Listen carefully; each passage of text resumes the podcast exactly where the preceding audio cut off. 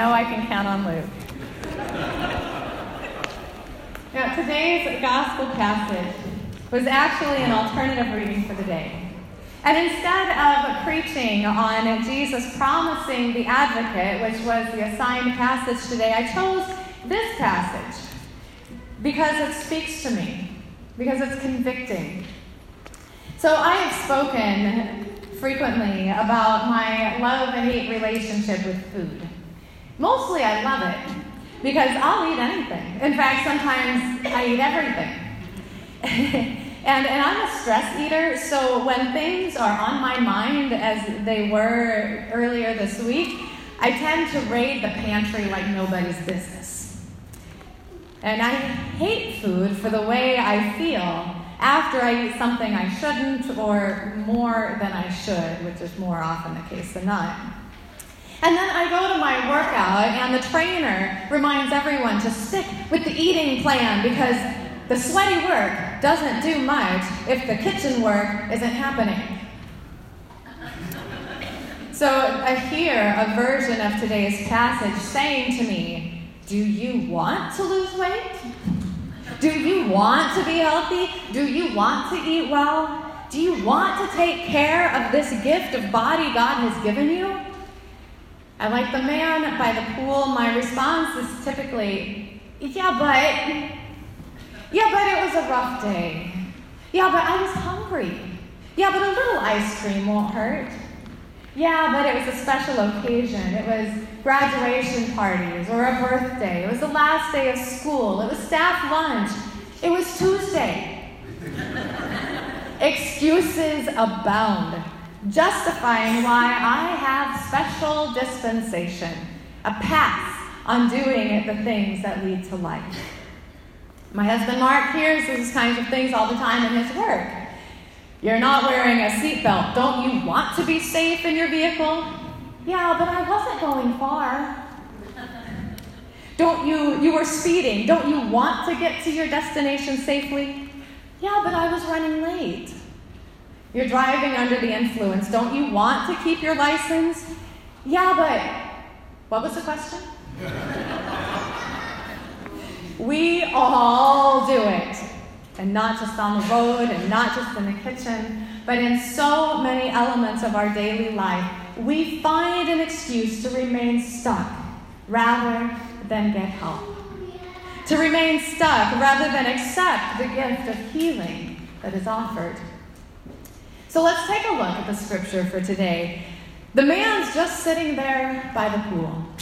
And the belief was that at pools such as these, when the water would stir, it was a sign that an angel had come from God to trouble the water. And the first person who would get into the water would be healed. So I imagine it was always this mad dash to get to the water. And I imagine, as it says, there were a number of people in need of healing lying by the pool waiting. And so Jesus walked by each of these and found himself next to a man who had been ill for 38 years, which would be pretty much a lifespan in those days. And I wonder why he chose this man, or why he chooses any of us. Because this man did not ask to be healed. He didn't know who Jesus was or what he could do. All he could focus on was his one method of healing this one way of getting what he wants, what he needs. He has to get into the water, and that's all that matters. He has spent 38 years trying, and he has given up hope. So when Jesus asks him if he wants to be made well, his response is an excuse. Yeah, but no one will help me.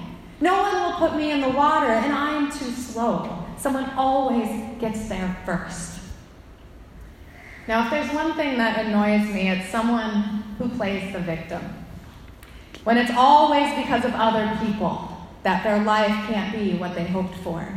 Always placing blame on someone else for their difficulties. And it probably annoys me in part because it reflects my own sinfulness.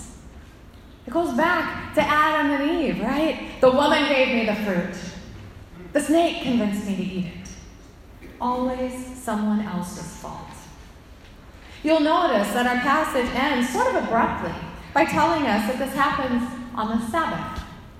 And if you know anything about John's gospel, that kind of thing tends to get Jesus in trouble when he does something on the Sabbath. And so Jesus, he tells the man to take up his mat and walk. Now, there was no thank you by the man, and no, your faith has made you well by Jesus. Just get up and go. And being the Sabbath, the scripture goes on to tell us that the man gets in trouble for carrying his mat on the Sabbath because that's work. And so the first thing he does is he blames Jesus. oh, don't blame me. It was the man who healed me. He told me to carry my mat with me. The healing part doesn't even faze the authorities. They're more interested in who is doing the work on a Sabbath. Who told you to carry your mat? Who healed you? But the man didn't know. Not until he ran into Jesus later in the temple and Jesus sees him and he says, Ah, look, you've been healed. Go and sin no more. And the first thing the man does, he goes to the authorities and says, He's the one. Go and sin no more. Oh, I got him. Always an excuse, always someone to blame. Always a reason to stay stuck in the mess we've made, either all by ourselves or with the help of someone else. But Jesus' question still hangs in the air before us Do you want to be made well? Do you really want to be made well?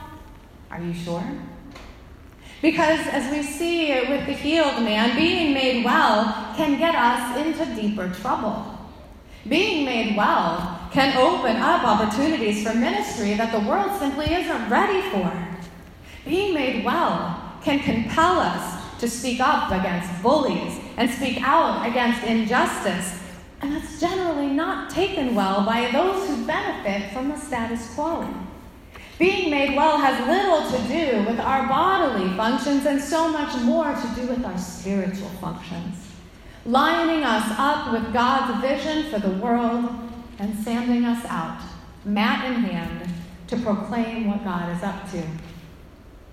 Being made well means acknowledging the excuses we've used in the past and are tempted to use again. Being made well means recognizing that we need God's transforming spirit.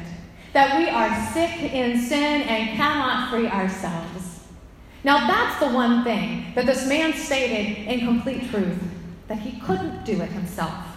He couldn't get himself to the water. He did need help. In contrast, I'm reminded of the story in Luke, in which a paralyzed man is brought to Jesus by his friends.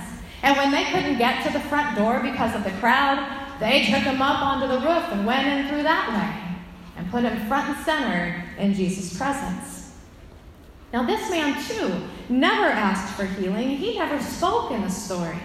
And it wasn't his faith that Jesus applauded, but the faith of his friends. The reason he was made well was because he had people who went to any length to get him into Jesus' presence. So I do feel for the man at the pool because if he had friends at one point, they've abandoned him.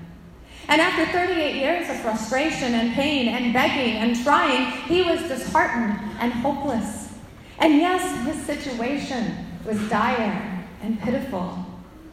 And yet, when Jesus came to him, he didn't ask a willing participant for help. He didn't thank Jesus afterward. All he did was put the blame on Jesus when he was put on the spot.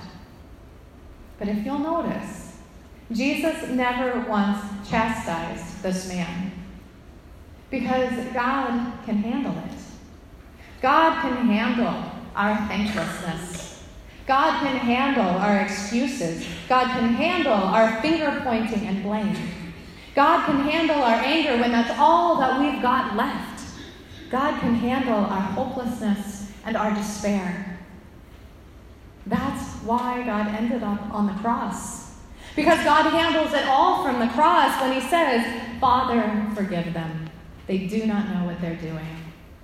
In that moment of our blaming and finger pointing and scapegoating, Jesus asked for forgiveness on our behalf. He chose death rather than turning away from us and our thankless response to His grace. And He rose with an invitation He will never rescind. Do you want to be made well?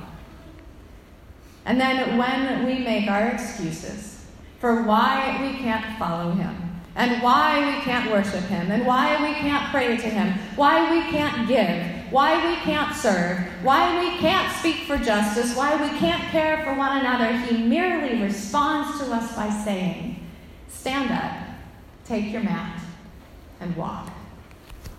Amen.